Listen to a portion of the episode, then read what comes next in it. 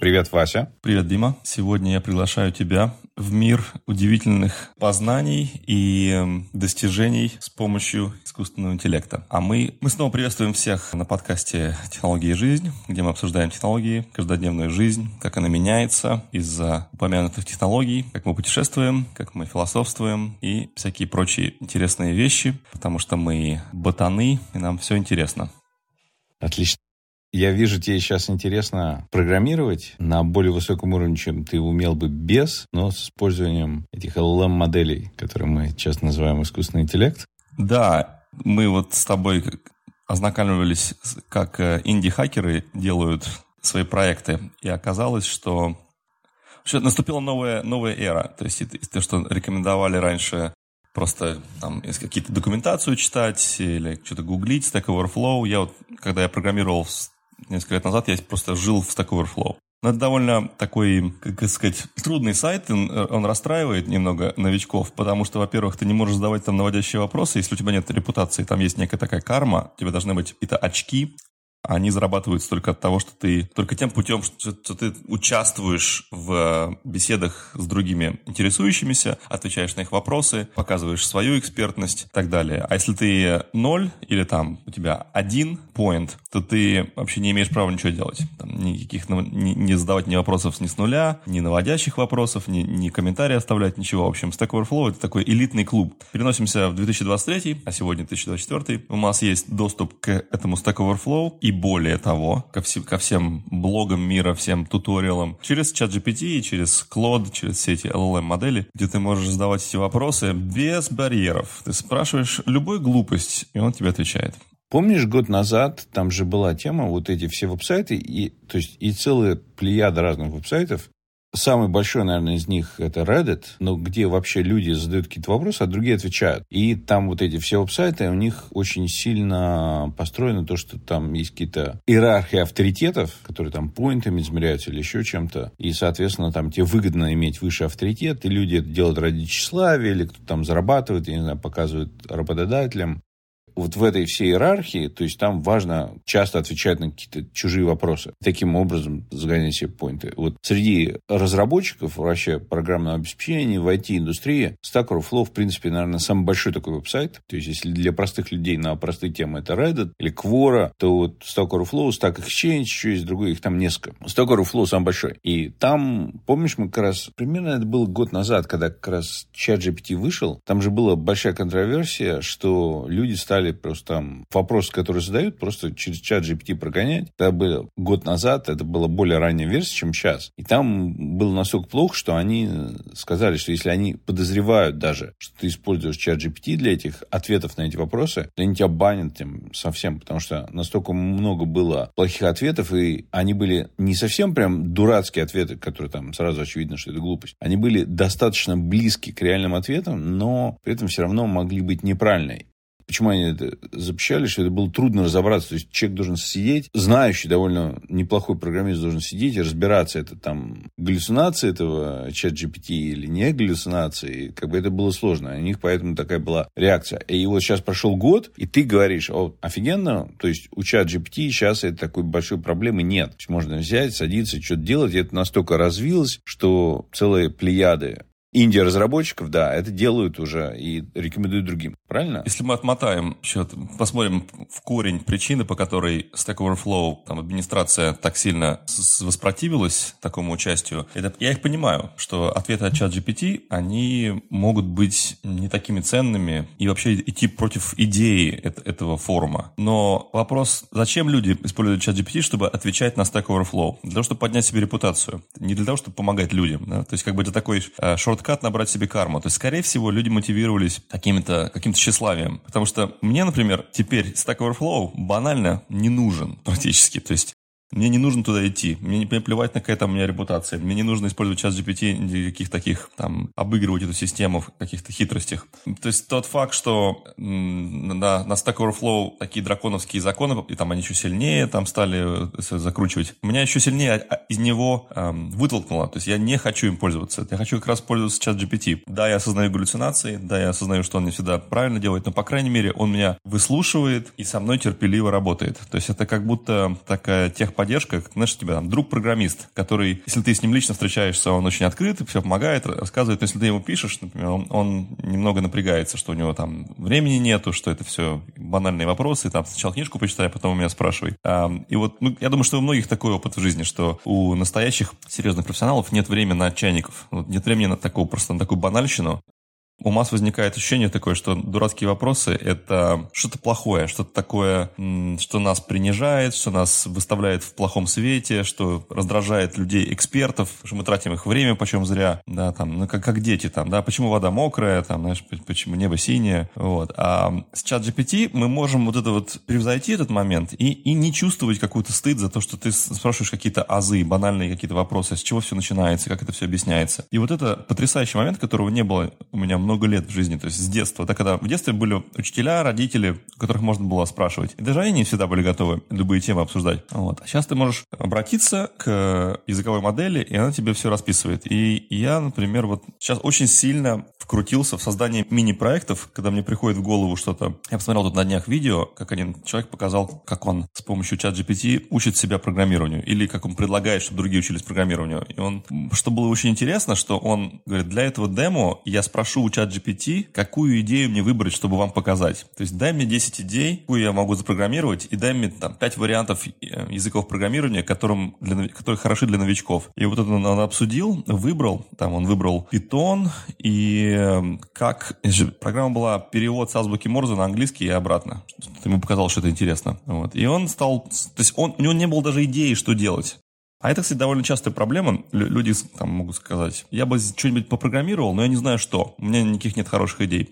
Питер Левels говорит, стань оригинальным человеком, чтобы у тебя появились оригинальные идеи. А, но у нас появился новый, новая веха появилась, да, что мы можем спрашивать у языковой модели, а что мне сделать? Дай мне десять вариантов, дай мне двадцать вариантов. Вот давайте расскажу о себе. Там, я интересуюсь там, музыкой, я интересуюсь криптовалютами, и я очень ленивый. Что вот на основе этих вещей ты мне предложишь? И, и он реально тебе дает вещи, которые тебя могут взбодрить и так сказать, вау, об этом я не думал никогда, как интересно, давайте вот, вот, вот эту свою сторону поработаем. И туда начинаешь вкручиваться. И чем больше ты общаешься с ними, тем больше у тебя возникает какого-то мастерства, как с ними, это все, с ними, я имею в виду, ChatGPT и прочими ботами, языковыми моделями, как с ними общаться, как правильные вопросы им задавать. У меня уже есть шорткаты. Например, у меня есть шорткат, я называю его терс. То есть там, эм, он пишет ему, что когда отвечаешь мне, отвечай коротко, по делу и без вступительных предложений. И я иногда это просто вот из, из буфера просто, у меня есть этот такой текст-экспандер, который просто пум, ему так напоминает о том, что он заболтал, что мне нужны ответы только по делу. Вот. Какие у тебя мысли? Я с тобой полностью согласен, да.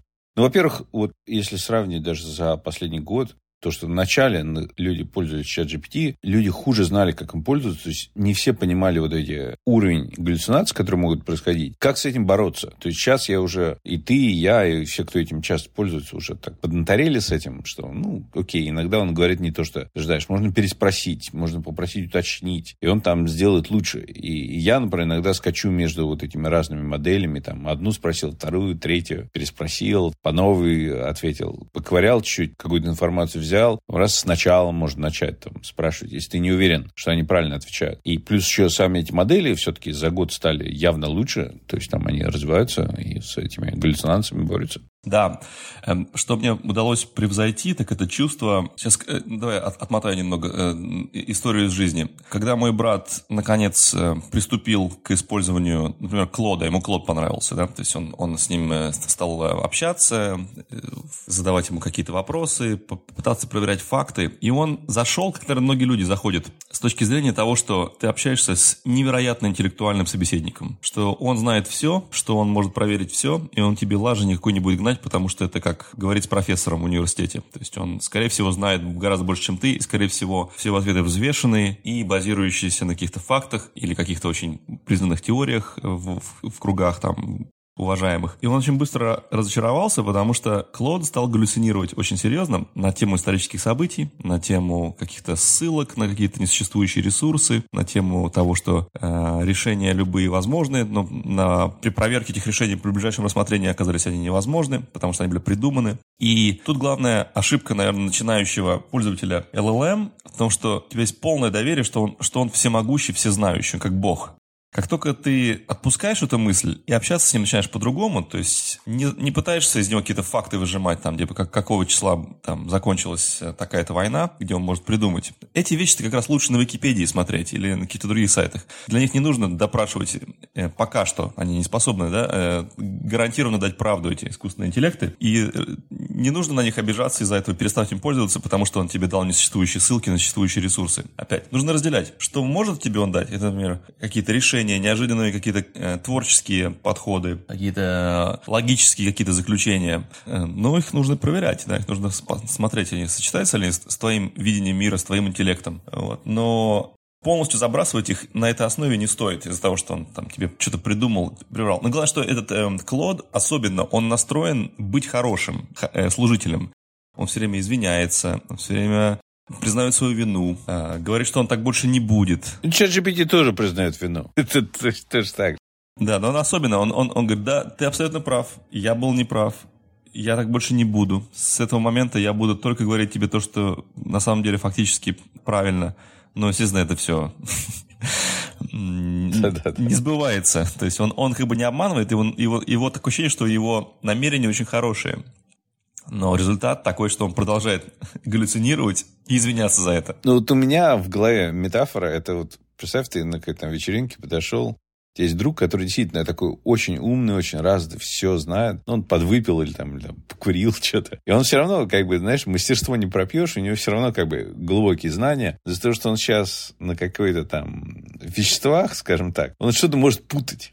Путать или там он веселый, он то прикалывается. И трудно понять, что он там прикалывается, путает. Или у него какая-то альтернативная точка зрения. Или он всю правду говорит, потому что он действительно настолько больше тебя знает. Он для тебя огромный авторитет. Но, как бы, ну, ты должен скидку давать на все вот эти обстоятельства. Это то, что происходит, мне кажется. Мне так легче с ними оперировать, что... Мне нравится, да, такая метафора, да. Такой пьяненький, веселенький, э, очень умный человек, который... И он действительно, он вежливый по-прежнему. Он говорит, да, это я что-то, я, с... не знаю, я подвыпил, я не то сказал, не, не так тебя расслышал. Да, ой, устал ты, сегодня. Ты, ты да. думаешь, ну, бывает... Ну, как бы ничего страшного. Надо, нужно какое-то терпение проявить, как, такое вот. Я тебе вот показывал, я сделал парочку интересных утилит, э, веб, веб-приложений. Вот я вчера за чисто вечер и часть ночи, но я сейчас ночью бодрствую, сделал фичу, о которой мы говорили уже, не знаю, год или два. Да-да-да. Типа закачиваешь аудиофайл в браузер, и она определяет, сколько он по длительности в минутах, в секундах и в байтах. И, и что там только ничего нельзя. Там, может, я научусь даже извлекать из него метаданные, типа из, из ай ди три теги. То есть все это возможно, но в чем разница между я делаю это сам с ChatGPT или нанимаю программиста из какой-то страны, где можно себе это позволить, и нет ощущения такое, что ты слишком сильно себе создаешь какие-то траты, да, то есть, например, если какой-то стартап делать на низком бюджете, люди нанимают людей из, там, не знаю, Сербии, из Пакистана, и, там, из, из каких-то стран, где много есть желающих поработать, но не такие высокие ставки. Даже работая с ними, человеческий фактор, да, кто-то долго делает что-то, кто-то не понял тебя с первого раза, нужно разжевывать, какую тему задания описывать, а может быть, языковая проблема языковая или куча проблема. Всей. Я хотел немножечко, чтобы, если там наши новые слушатели, это как бы есть прекрасный мир стартаперов, всяких создателей, он немножечко отодвинут от большого числа людей, потому что многие из этих людей, они программисты, и они могут сесть сами, сделать свой проект. Он там может быть дизайнерский, не такой красивый, но они могут все запрограммировать. И это всегда отделяло вот этих инди-программистов или разработчиков от остального населения. Ты умеешь чуть-чуть это делать, но у тебя не настолько большой уровень, чтобы ты мог сесть и запрограммировать весь проект сам. Правильно? Да, чтобы люди понимали, что... Почему Почему ты не сам делаешь? Не потому, что там у тебя времени не хватает. И к чему я это говорю, что многие из наших слушателей, они тоже могут быть не программисты, но при этом, ну, технически понимать, о чем идет речь, но не иметь достаточно, как бы, знаний, чтобы садиться и самим программировать эти проекты. По разным причинам, может, они даже умеют программировать, но они там сервера умеют программировать, не умеют веб-приложения писать или наоборот. То вот это то, что вот сейчас мы, о чем речь идет, что вот эти средства, как ChatGPT или Claude или там Bard, они позволяют человеку, который недостаточно подкован в программировании, сесть и начать делать. И те вот эти эл эл эм-модели, они тебе прям дают куски кода и говорят, что с ними делать, и с ними можно прям садиться и делать проекты. Это реальный проект, который раньше надо было нанимать программиста. Вот об этом речь. Да. И чтобы люди, которые совсем не умеют программировать, не, не думали о том, что для них это недоступно, все равно там, типа, я это не понимаю. Там. То есть нужно осознавать, что можно задавать так называемые вот эти вот дурацкие вопросы без всякого стыда и совести. Просто, например, там тебе он говорит, возьмите, напишите скрипт на питоне. Ты такой говоришь ему, подождите, а это можно сделать на iPad? Он скажет, ну, желательно сделать это на компьютере. Окей, понял, так. А, а что для этого нужно? Для этого, а скажите, какая у вас система? У вас Windows или, или Mac? Там, скажи, у меня Mac. Окей, у вас есть терминал? То есть откройте терминал. А как его открыть? Для этого нужно пойти... Ну, прям реально вот он тебе будет разжевывать, насколько тебе это нужно. То есть он может тебе сказать, какую там комбинацию на клавиатуре нажать, чтобы запустить систему, которая ищет приложение на твоем компьютере. То есть, ну, вот совсем, совсем, совсем такие вещи. То есть не нужно думать, что нужно сразу умно общаться с этим мегаумным собеседником. Можно общаться с ним на примитивном уровне. Можно даже ему сказать, следующая вот, часть нашей беседы, общайся со мной, как будто я совсем чайник, что, я,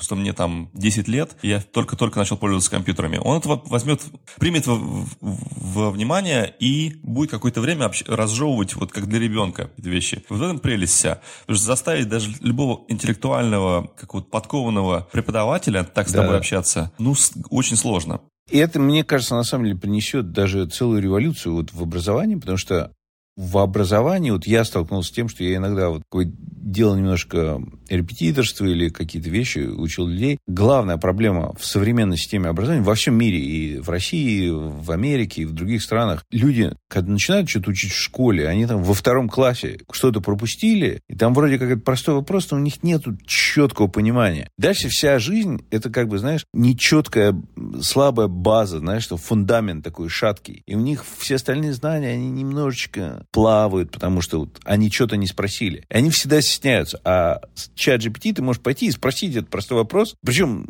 если ты не понял, можно еще доспросить. И он тебе будет пытаться объяснять с одной стороны, с другой стороны. Еще мне вот нравится, знаешь, когда ты программируешь, или вот я на самом деле там, вот я в прошлый раз рассказывал, я там сервера налаживал, у меня надо было на- наладить веб-сайт, и все, у меня там что-то не работало. Там тебе пишешь там в терминале, общаешься там на сервере, там дают тебе какие-то ошибки. Огромные листы могут выдать ошибки, ты прям копируешь целиком, не надо объяснять, вот у меня такая ошибка. Просто копируешь весь ответ. Ему раз вставляешь, он сам понимает, где этот ответ был, это что, что там ты написал, что тебе ответили, какие там ошибки выдали. Он все, а, все понятно, дальше раз, вот там. И он, да, даже если он делает ошибки, я уже просто научился, вот, ну, ну что-то он неправильно сделал, даешь ему ответ, который ты получил, который ты не ожидал. Он понимает, а, там была ошибка, там, со второго, с третьего, с пятого раза можно перебороть. Да, не, не, не во всем есть, не в каждом подходе есть счастливый финал. Некоторые вещи могут тебя водить кругами, но для этого иногда нужно, вот как ты делаешь, предпочитаешь там взять, это тот же самый вопрос отнести к другой языковой модели.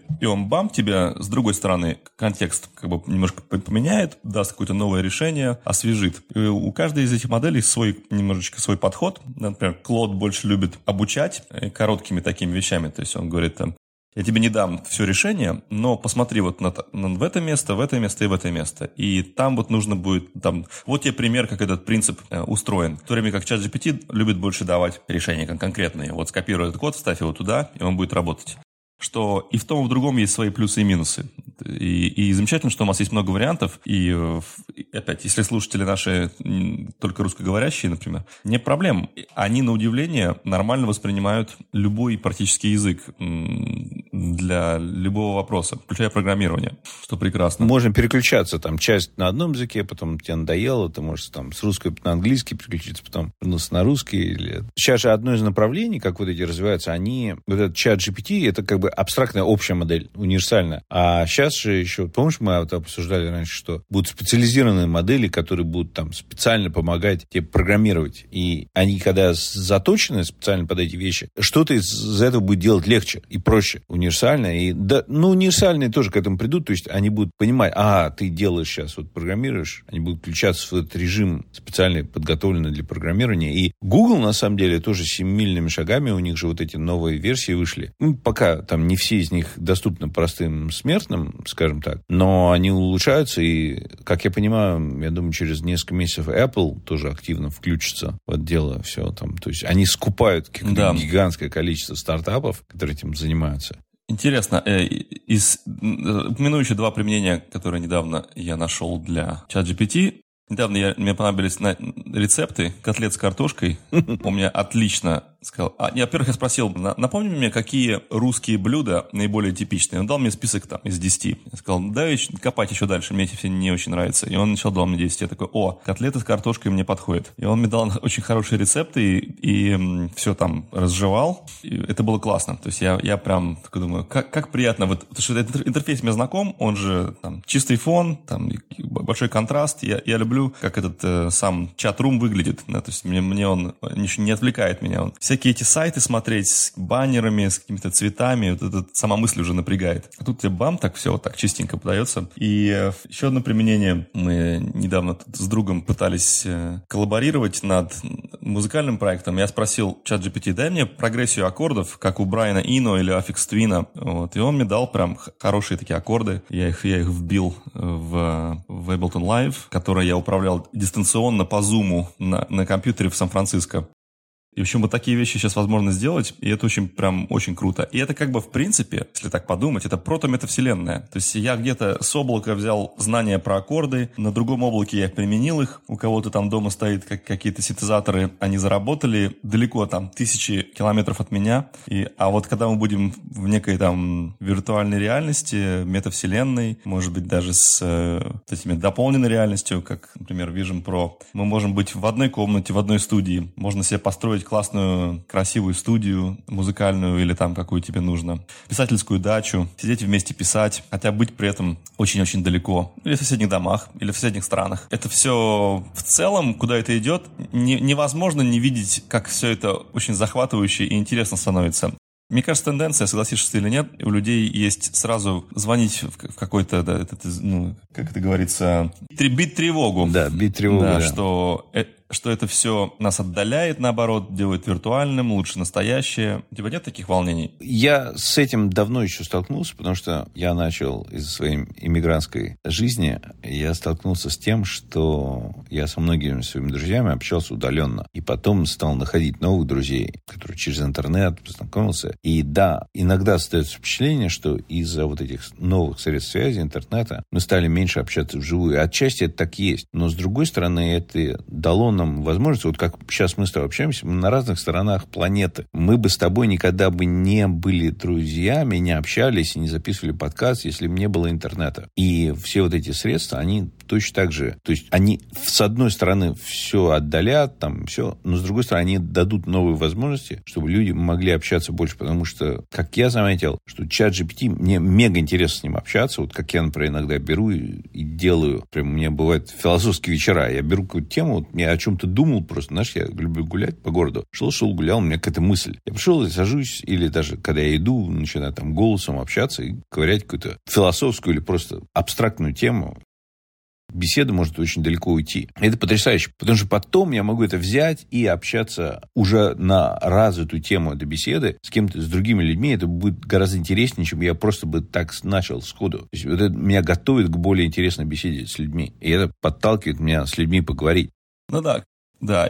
У меня же недавно возникла вот эта тема, что я перечитываю Кастанеду про учение Дона Хуана, там, про, там жрет эти всякие кактусы, травы, галлюциногены. Это, я, я это все читал, когда мне, не знаю, там, девятнадцать лет было, и я все это понимал очень по-другому. Сейчас мне показалось, а, там такие глубокие темы, а как проходить через сложности в характере, в развитии личности, там это все такое более, более по-другому воспринимается. И я вспомнил про вот, у русских есть там огонь, вода, медные трубы. Я вот стал, знаешь, начал сравнивать, чем вот огонь, вода и медные трубы проходят там с пути вот этих союзников и врагов в, вот этого, и индейцев Яки, которые там, и дальше это, а, а что Ницше говорит на эту тему, а что Карл Юнг говорит тему, а как это представлено в, там, в Ветхом Завете, какие эти испытания проходят, а в каких частях это, знаешь, это, ну, такие интересные темы можно, а как это представлено там в мифологии там древних греков, какие мифы соответствуют вот этому всему. И это все можно сопоставить. И на самом деле это чем это интересно, потому что ты можешь очень быстро докопаться до очень глубоких архетипов архетипов людей. Архетипы людей — это одно из самого интересного, что есть. Это то, что там цепляет нас. Потому что когда мы доходим до архетипов, это уже подключает наша какие-то генетическая память, которая есть. То, что у нас не просто какие-то мысли в голове роятся, а это уже сопряжено с тем, как мы на генетическом уровне, как рефлексы, которые в нас генетически заложены. И это просто, вот, общаясь с ChatGPT, с обычным человеком очень трудно сделать. Это не так много людей могут на все эти темы поговорить, чтобы так. И вот этот ChatGPT позволяет, или Claude, и я там общался, я там с ними всеми развел, включая Яндекс.Алису, знаешь, там, как бы, потому что там... И все, можно, я переключался с русского на английский, там какие-то куски. Знаешь, иногда для прикола, что ты можешь попросить, ой, все, все, да, давай это прорезюмируй, кратко сделай, давай в стихах, а теперь в аллегории через, там, напомни, как будто это рассказывает Сальвадор Дали своей внучке. Знаешь, это все. Самое главное, что это все можно подключать, делать проекты какие-то, и вот как то, что ты делаешь, это потрясающе, и можно будет пойти дальше. Ну да. Я бы подытожил бы этого там Питера Левелса, как мы сейчас читаем его книгу. Да? У нас же челлендж. Слушатели не знают. Мы взяли книжку Питера Левелса, называется Make. Да. И параллельно ее читаем.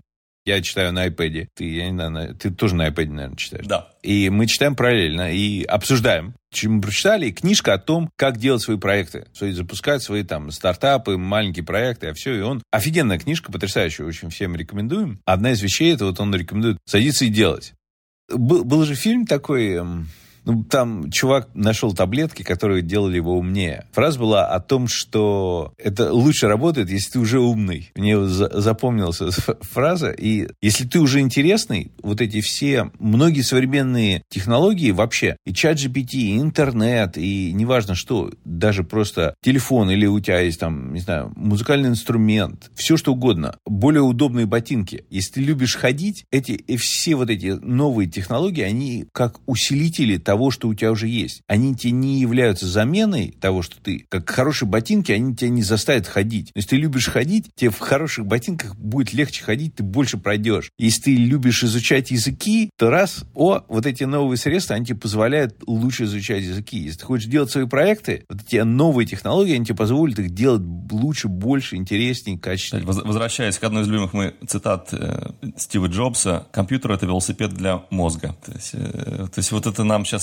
не то, что велосипед, нам мотоциклы тут дают, ракеты, и телепортаторы. И, и, и вот если есть желание куда-то отправиться по просторам метавселенных или просто интеллектуальных каких-то полей, вот, пожалуйста, садись на этот мотоцикл и вперед. Да, ну давай тогда завершать. Да, я хочу, я себе заказал Apple Vision Pro. Это затравочка. Затравочка. Будем в следующий раз про метавселенные разговаривать. Я смогу рассказать, как это новое, дорогой гаджет, как устроено. А ты как раз должен продвинуться с этой книжкой «Метавселенная». Я не знаю, ты дочитал? Я ее давно уже прочитал, кстати. А, мне кажется, у меня осталось уже около часа в ней. Из там более там, двенадцати часов, которые она длится. Вот, так что я вот-вот-вот ее сегодня-завтра завершу. Мы, кстати, можем обсудить ее. Тоже какие-то тезисы основные из нее. Да-да-да. Потому что там очень много. Ладно, мы, мы про это в следующий раз поговорим. В следующий раз, да. Хорошо. Всех приглашаем в наш телеграм-группу, если у нас какие-то есть вопросы на сайте. Да. Ну хорошо. Ну пока. Пока.